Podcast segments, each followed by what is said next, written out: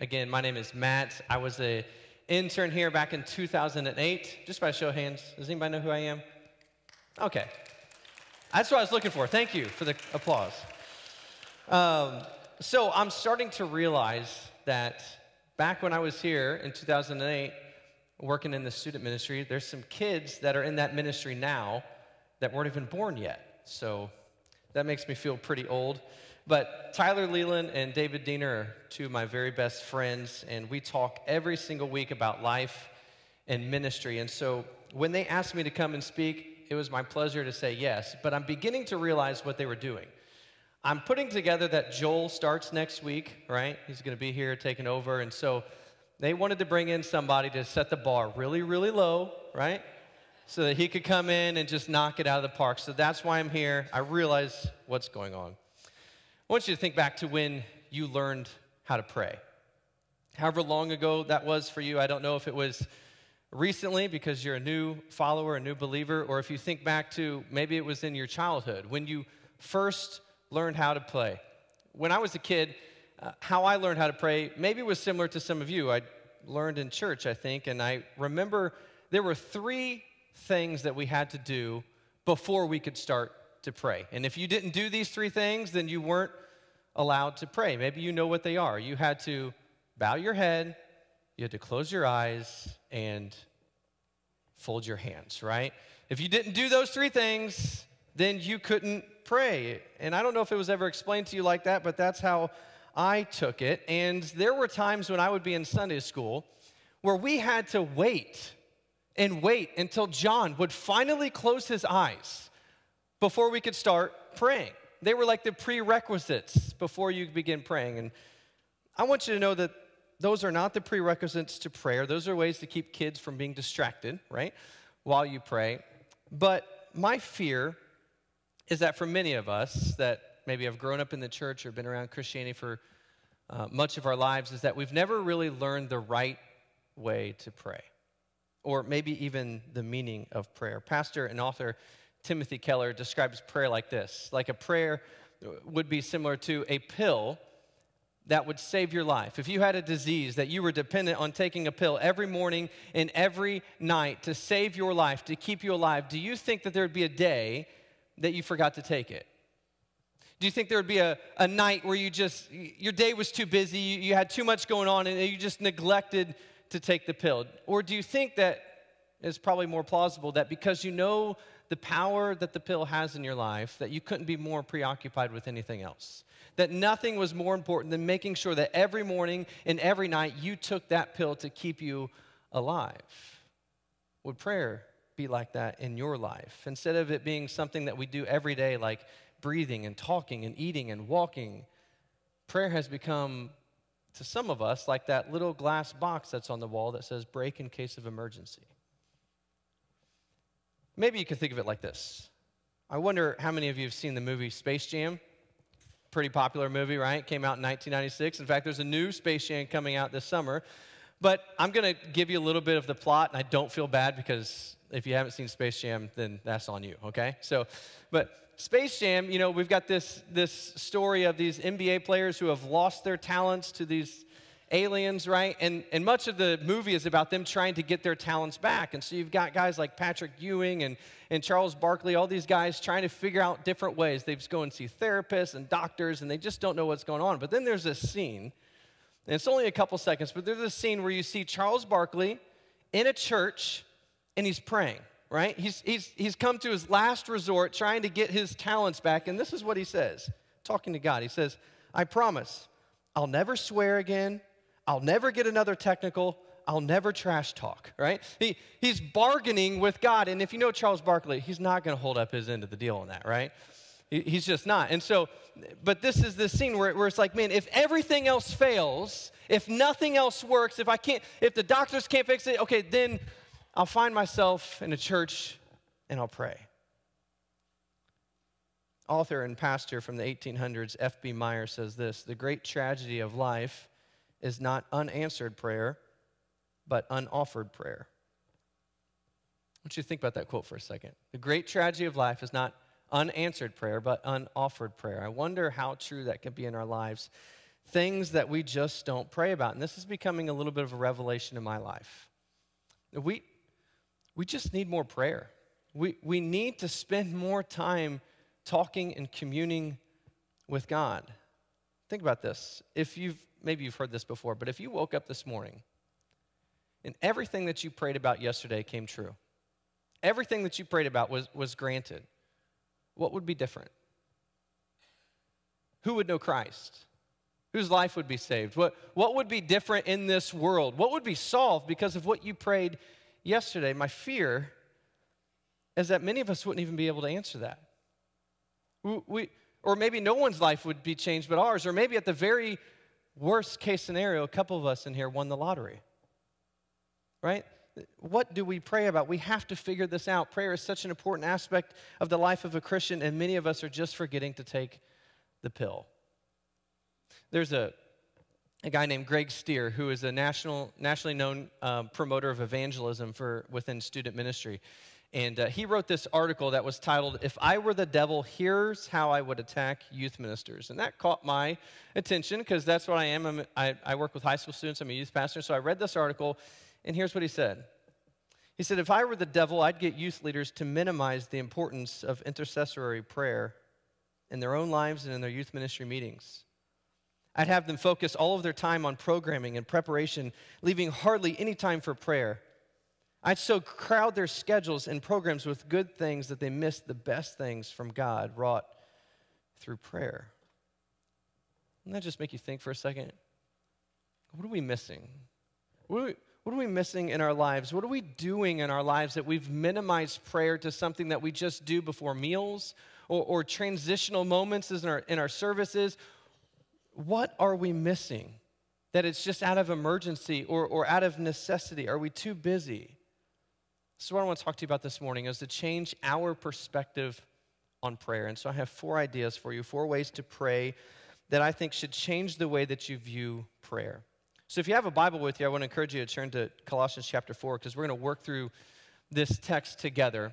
As Paul writes to the church of Colossae, and these words come as sort of like a bookend to his letter. He has talked about the supremacy of Christ and the importance of Christ in everyone's life, but as he wraps things up, what seems to be like a bookend is actually very, very important words and powerful reminders of how we should pray. So I'm going to read Colossians chapter 4, verses 2 through 4. Here's what Paul writes. He says, "Devote yourselves to prayer, being watchful and thankful, and pray for us too, that God may open a door for our message so that we may proclaim the mystery of Christ for which I am in chains. Pray that I may proclaim it clearly as I should." Now, this is a very simple text, but one with a powerful precedent towards prayer. And so I want to outline 4 ways for us to pray. And here's the deal. I truly think that if we were to put at least a few of these in practice in our lives, it could honestly change your life. That's how much I believe that this is true.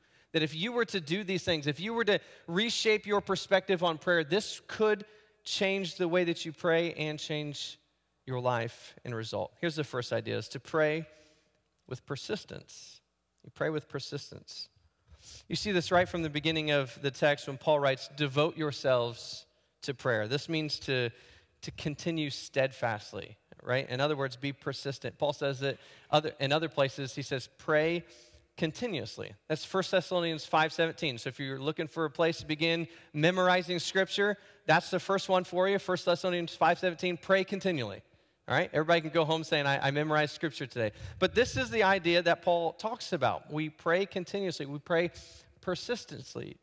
What's that look like? It doesn't always come natural for all of us to do this. Persistence is somewhat of a fleeting practice. It takes diligent work. It takes character. We live in a world that we've lost this idea, right? We live in a world of instant gratification. We know what that is, right? We want what we want, and we want it now. I'm old enough to remember a time when I was younger that if you wanted to watch a new movie, you had, well, for me as a kid, if I wanted to watch a new movie, I had to convince my parents that it was important enough to get in the car and to drive to the movie store, like Blockbuster or something like that, for them to wait for me to browse the whole store, right, to look at every movie in there, to check one out and then hope that they would return it within 5 days, right? That's how I remember it. And so it took a little persistence. Like if I really wanted to watch a new movie, that's what I had to do. And nowadays, and we got it at our fingertips, right? You don't have to leave your couch, and you can rent a new movie with your fingertips. Persistence is something that's disappearing, but it cannot be when it comes to prayer. Persistence in prayer is not just that you pray a lot more than you do right now. It means that you persistently pray for the will of God repetitively in your life. If you care about something, you'll pray for it more than once. Now, as a pastor, I find myself getting prayer requests often, right? Through email, through text, or just in conversation. And I get those things, and most of the time, I pray for those things. But you know what? I usually just pray one time, if I'm honest with you, right? I'll get the prayer request, and I'll pray for it, and then move on. But you want to know the things that I pray about consistently or persistently, the things that I deeply care about?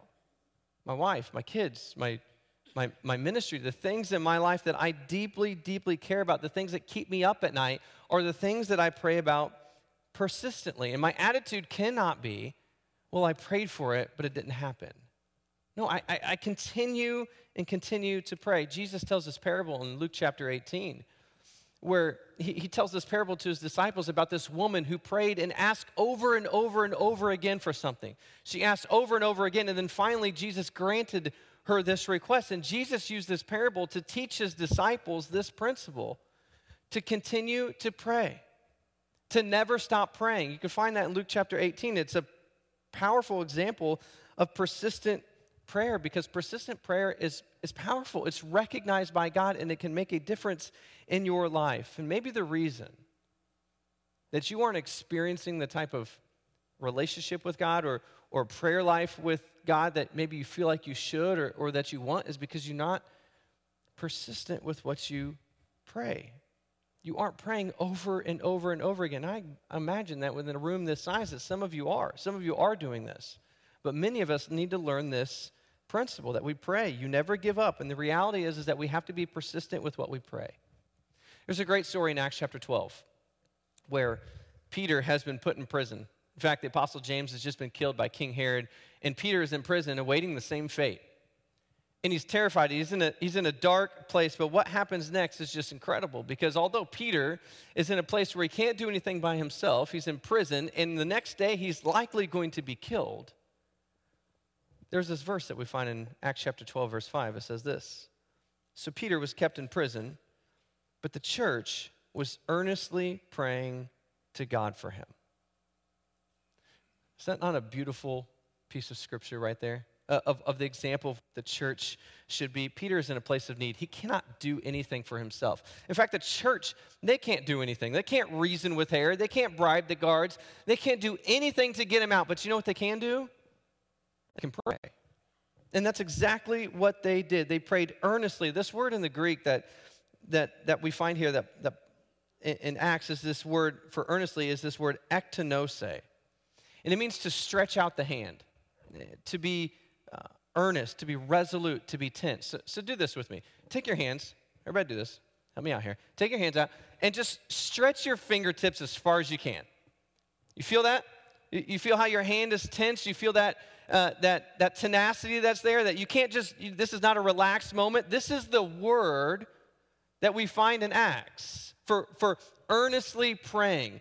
This resolute, this tense, this persistently holding out, stretching of the hand. And church, when you have something that you need to pray about it, but pray about it fervently, earnestly. Pray with persistence. No matter how long it takes, you keep praying, you keep asking. This is not a recipe for you to get what you need to get from God. This is not what I'm communicating to you.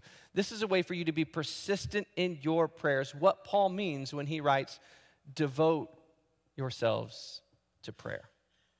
Not just before meals or bedtime, you pray persistently. And I believe, because I've seen it in my own life, that when you do this, your relationship with God changes.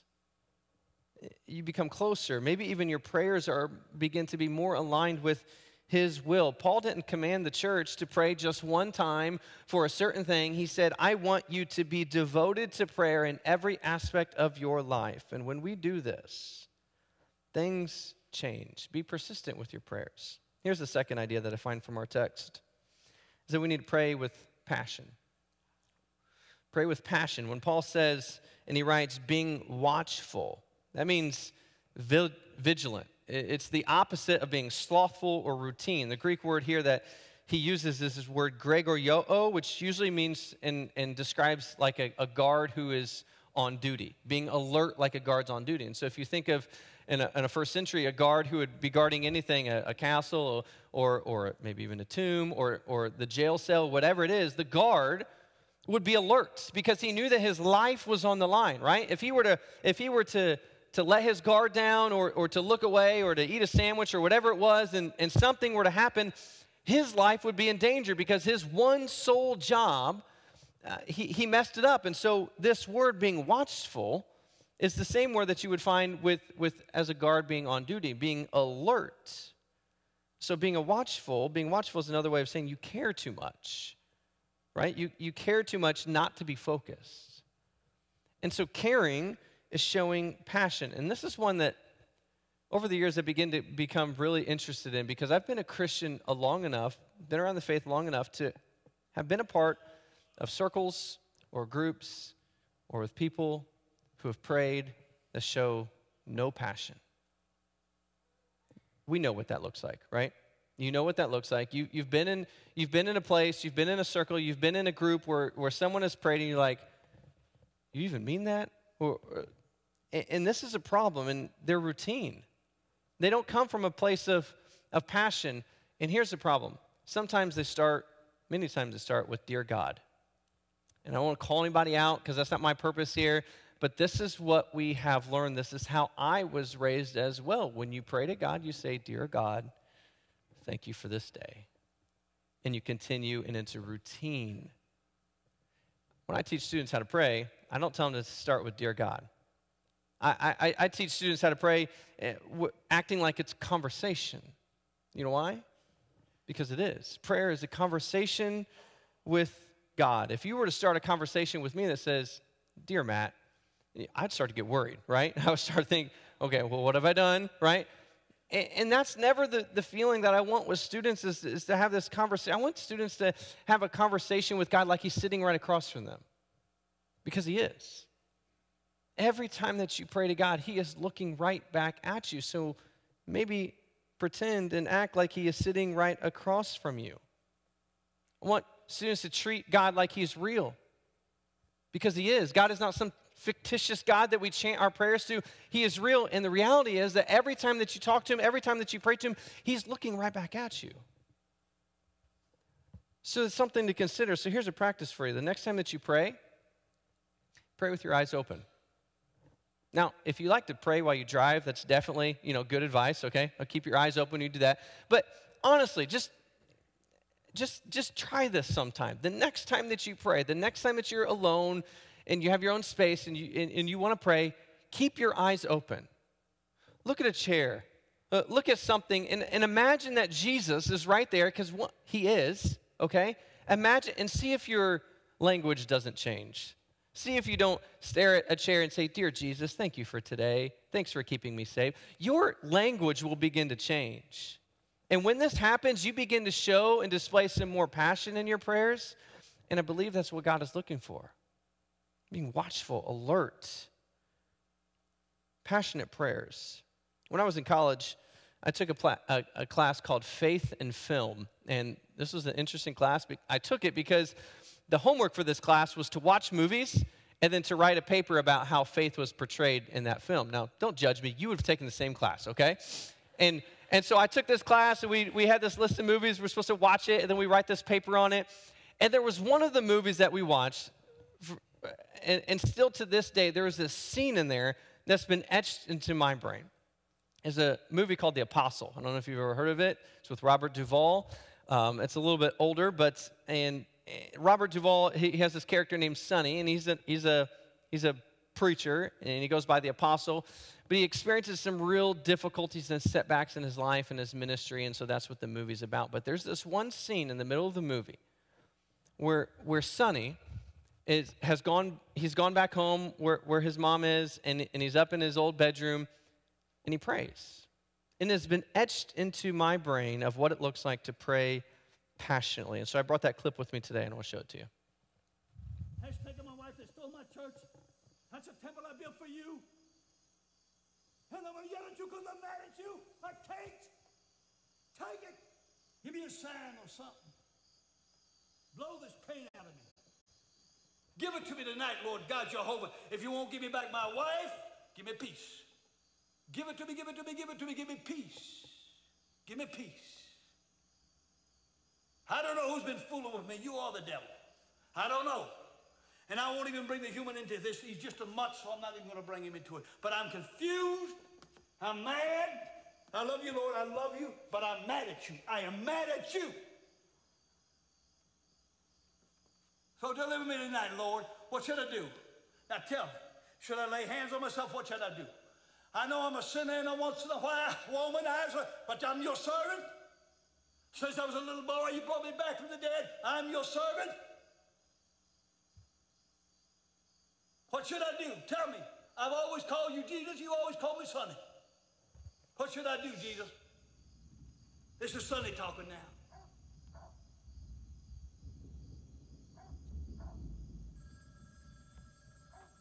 All right.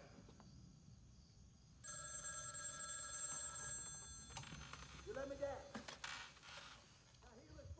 Hello?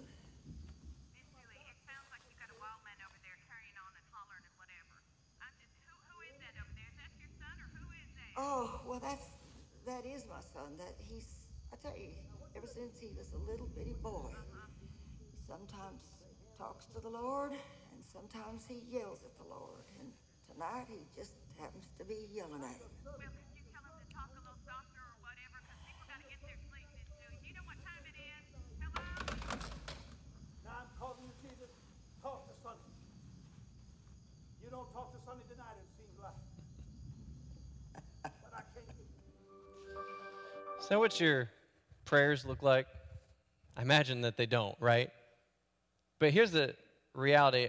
I think that if I were to guess, there are some people in this place that maybe have prayed like that, have yelled at God, have been honest, and say, I love you, Lord, but I'm mad at you. And then I also imagine there's some people in this room that didn't even know you were allowed to talk to God like that. Passion is what I'm hoping that you see from that. You should be praying with passion. Timothy Keller, again, says that prayer is not a passive, calm, quiet practice. Now, I've quoted him twice, and I just want to let you know real quickly, if you're really interested about this, you can read his book that's called Prayer, Experiencing Awe and Intimacy with God. There's some great stuff in there, but that's exactly what we were taught. Prayer is personal. It's quiet. It's calm. It's timid. But it doesn't always have to be. It can be passionate when you are one who cares deeply about what you're praying about. There's a story from 1 Samuel that you're probably familiar with Hannah, when she prays passionately to God. And the priest who she's there with it thinks that she's drunk, she's had too much wine, and she says, don't take your servant for a wicked woman. I have been praying here out of my great anguish in grief. Passionate prayers. It is okay to be open and honest with God and to pray with passion. Don't misunderstand. I'm not saying that every time that you pray, you should be yelling at God, or every time that you pray, you should just be so angry or anything like that. But if you never have moments, where you're that open, that passionate, that relational with God, then maybe you're doing it wrong. God wants to hear your heart. He wants you to be open and honest and passionate with him. Let me move to our last couple ideas. The next one I have for you is to pray with thankfulness. Paul adds in our text, he says, devote yourselves to prayer, being watchful and thankful.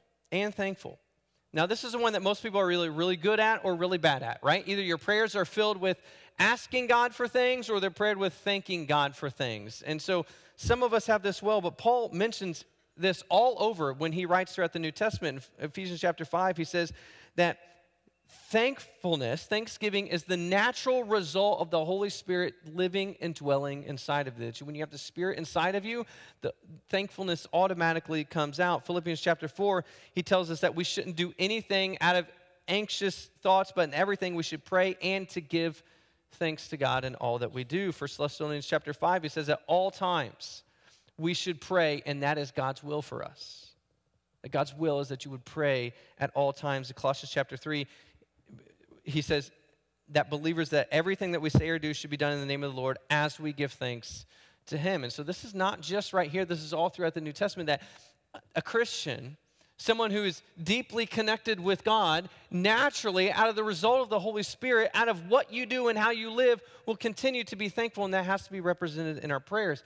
I think that's why when I was a kid, I was taught the ACTS prayer. I don't know if you are familiar with that, ever thought of that, but it's an acronym for how to balance your prayers, and so this is the ACTS prayer, right? Is you start off your prayers with adoration, praising God, recognizing who he is, that he's the creator of all things, right? You worship God in your prayers. You confess. Confess your sins. Be real with God. Be open. That helps you have some humility in your life to recognize where you need God, where you have messed up. Thanksgiving. You thank God for how he has blessed you and what he has done for you in your life. And then the S, which we're all really good at, supplication, asking God to show up in your life, asking him for what you need. I was taught this prayer as a kid to help me balance my prayers, because maybe you are like me sometimes. I spend a whole lot of time on the S, right?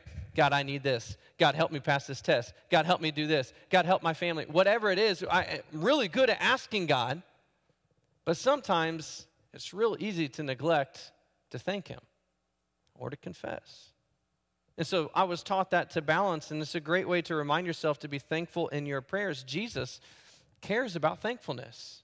If you remember one of the stories from the gospel, Jesus had healed 10 lepers, right? This is the thing that actually happened. And here's what we find in Luke chapter 17. After he heals these 10 lepers, it says one of them, when he saw he was healed, he came back praising God in a loud voice. He threw himself at Jesus' feet, and he thanked him, and he was a Samaritan. Jesus asked, were not all 10 cleansed? Where are the other 9? Has no one returned to give praise to God except this foreigner? Thankfulness for what God has done for you in your life, and is an essential part of living, and it has to be an essential part of prayer. It enables you to have faith and trust that God is going to show up when you remind yourself to be thankful for how he has already shown up in your life. Here's the last idea, is that we pray with intercession. This is a really important one that we need to spend a little bit of time on. At the end of, or at the middle of this passage, he says, verse 3, he says, and pray for us too, for others. Intercession means praying for other people. A couple years ago, I sat in the service at my church. A lot of times I get to sit and just enjoy service, and I sat in a spot that I don't normally sit, and I sat next to this lady, me and my wife did, and she looked at me, she recognized that I was on staff, and she says, I just want you to know that I pray for everyone on staff every single day. That brought just like great comfort to me. To be honest with you, I've never seen this woman again. Maybe she made it up, I'm not sure. But it brought great comfort to me to know that someone was praying for me personally, for me by name. Wouldn't you like that for yourselves? To know that someone is praying for you? Maybe our first step is to begin praying for others. Maybe that's one of our biggest faults in our prayers, is that we pray too much for ourselves, our circumstances, our needs. In reality, maybe we should be spending a whole lot of time praying for other people. If you flip through John chapter 17, one of the few moments that we get to see what Jesus prayed about. A lot of times we see that Jesus withdrew and prayed, Jesus left the group and prayed. We know that Jesus prayed, but what did he pray about? John chapter 17, we get a really, really close look at what Jesus prayed about. You want to know what it was? It was for other people, for his disciples, for other believers. Paul says in Ephesians chapter 6, he says, and pray in the Spirit on all occasions with all kinds of prayers and requests.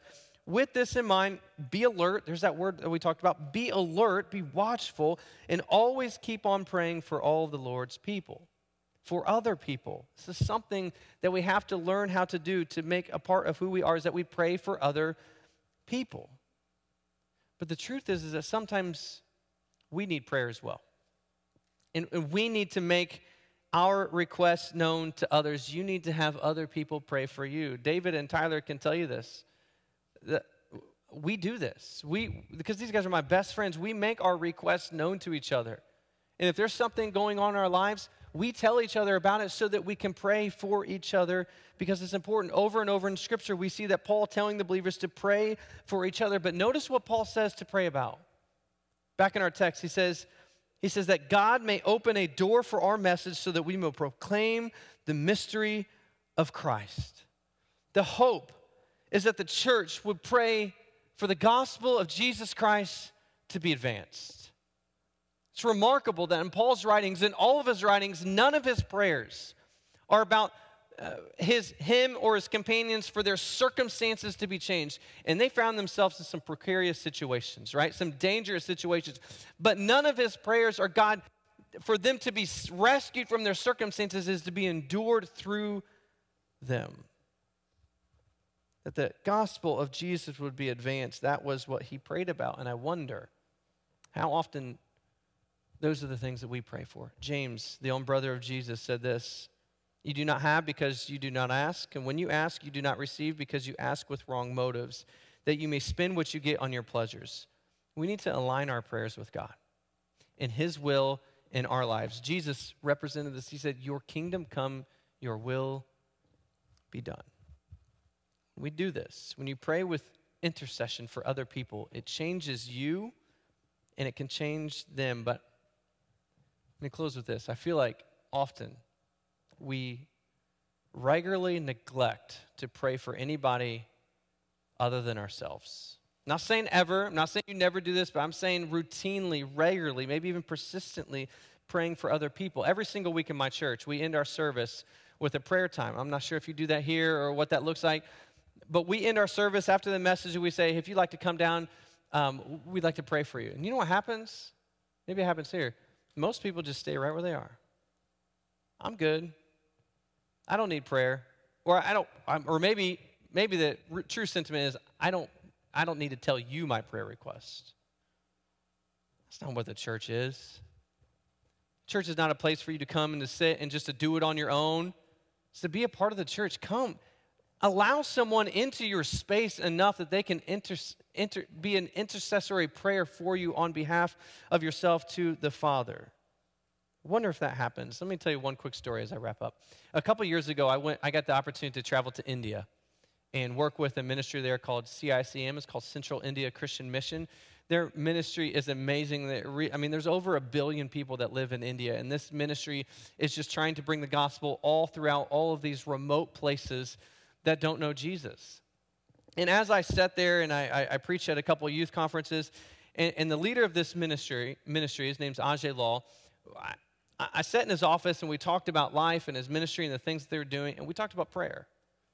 Because prayer is a central part of their strategy, right? Not just their programs, but prayer.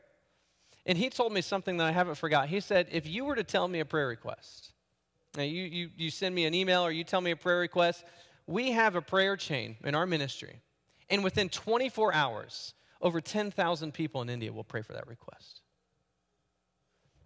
And it blew my mind because, man, how many oftentimes do we get these chains on Facebook or email where you're just like, I'll just delete, right? But they have this prayer chain that over 10,000 people could pray for a single request if you just say it. Prayer is not something that they just use as a transitional moment. It is at the center of everything that they do because they live in a dangerous part of the world to be a Christian. And without God's help, without him showing up, they know that they won't be successful.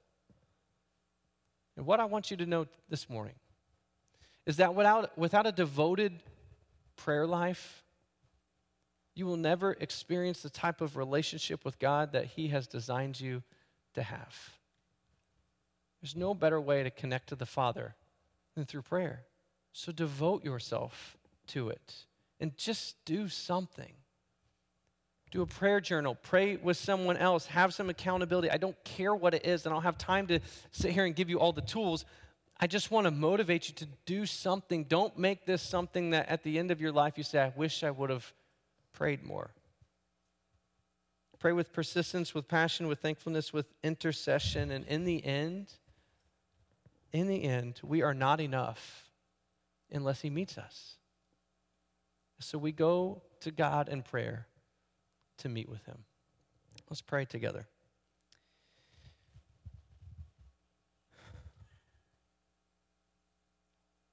God, we love you so much. You are so good to us. Thank you for your son, Jesus, the life that he brings us. Through his life and his death and his resurrection, every single one of us has an opportunity to spend an eternity with you. God, sometimes we take that for granted.